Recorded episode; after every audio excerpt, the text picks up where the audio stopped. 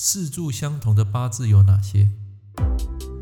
您正在收听的是《科学八字轻松学》，这是一个结合命理风水的实用节目。Hello，各位朋友、各位同学，大家早安！今天是二月十八日，欢迎收听《科学八字》最新一集。来，在昨天的节目啊，我有谈到这个人寅月、人寅日、人寅时、人寅秒这个特殊组合，对不对？那么经过这一天的睡觉之后，啊，你会发现啊，这个起床之后，世界还是天下太平。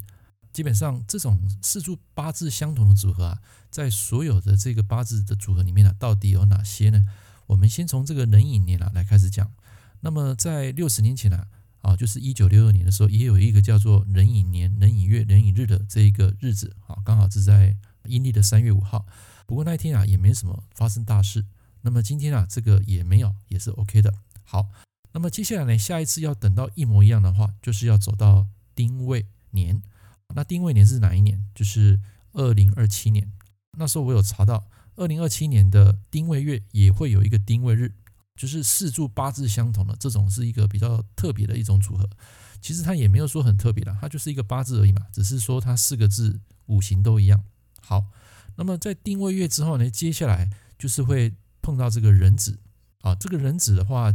在一九一二年到一九七二年啊，是找不到壬子的啊，没有壬子日。换句话说，没有这种八字。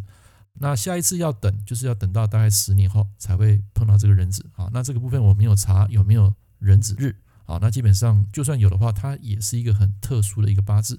那接下来壬子月走完之后呢，就是所谓的这个癸亥。在癸亥之前有一个戊午啊，在戊午年啊，就是民国六十七年啊，就是一九七八年。这一年的话，在上一次的民国六十七年也有出现一个戊，啊，一模一样的。好，那么在下一次呢，就是走到癸亥，啊，那癸亥在民国七十二年，一九八三年啊，也有一个全部都癸亥的，啊，那也是一个非常特殊的。那么在我的职涯二十二年里面呢，我还没有碰过这样的一个客人，啊，还没有。好，那癸亥之后呢，就是会交到这个己巳，己巳年是哪一年呢？就是民国七十八年，就是四柱要同样一个八字的话，就是在。七十八年，一九八九年那一年有，然后接下来就是走到甲戌，甲戌的话是民国八十三年，换算西历的话就是一九九四，好，那一年也有所谓的啊四柱相同的。好，那你说，哎，走到这个乙酉，乙酉年是哪一年啊？就是二零零五年，这个刚过了啊，这个还要再经过六十年啊才会再碰到。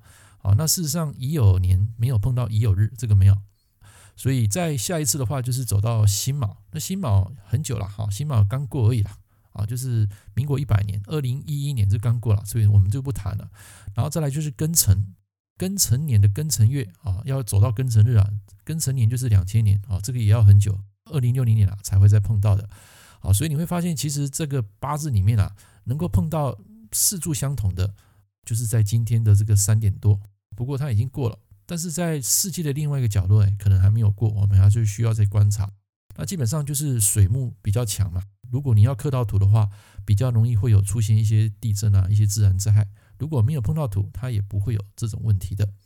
所以以上跟大家分享的这个四柱相同的八字有哪些？各位你们可以去玩玩看啊，我觉得啊这个部分呢还蛮有趣的。OK，那以上讲的就是跟大家分享的这个四柱八字。那还有一个漏掉了，就是丙申年。丙申年的话是二零一六年，二零一六年这个时间也刚过了。那刚过的话，就他等六十年，那个根本就不用去谈它了。所以其实过了今天之后，下一次要走到一模一样的天干地支都相同的，那么就是要等到丁未年。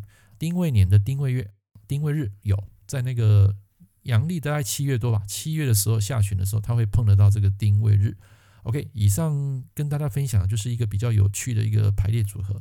那么你碰到这种。比较特别的，基本上你也不用太担心啦，因为这种基本上它只要运走得好，其实它的运势啊也会不错的，加上后天的环境啊努力啊，也可以造就一番巅峰。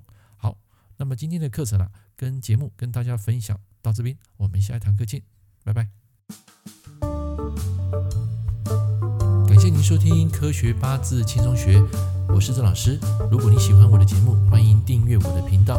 我们下一堂课见喽，拜拜。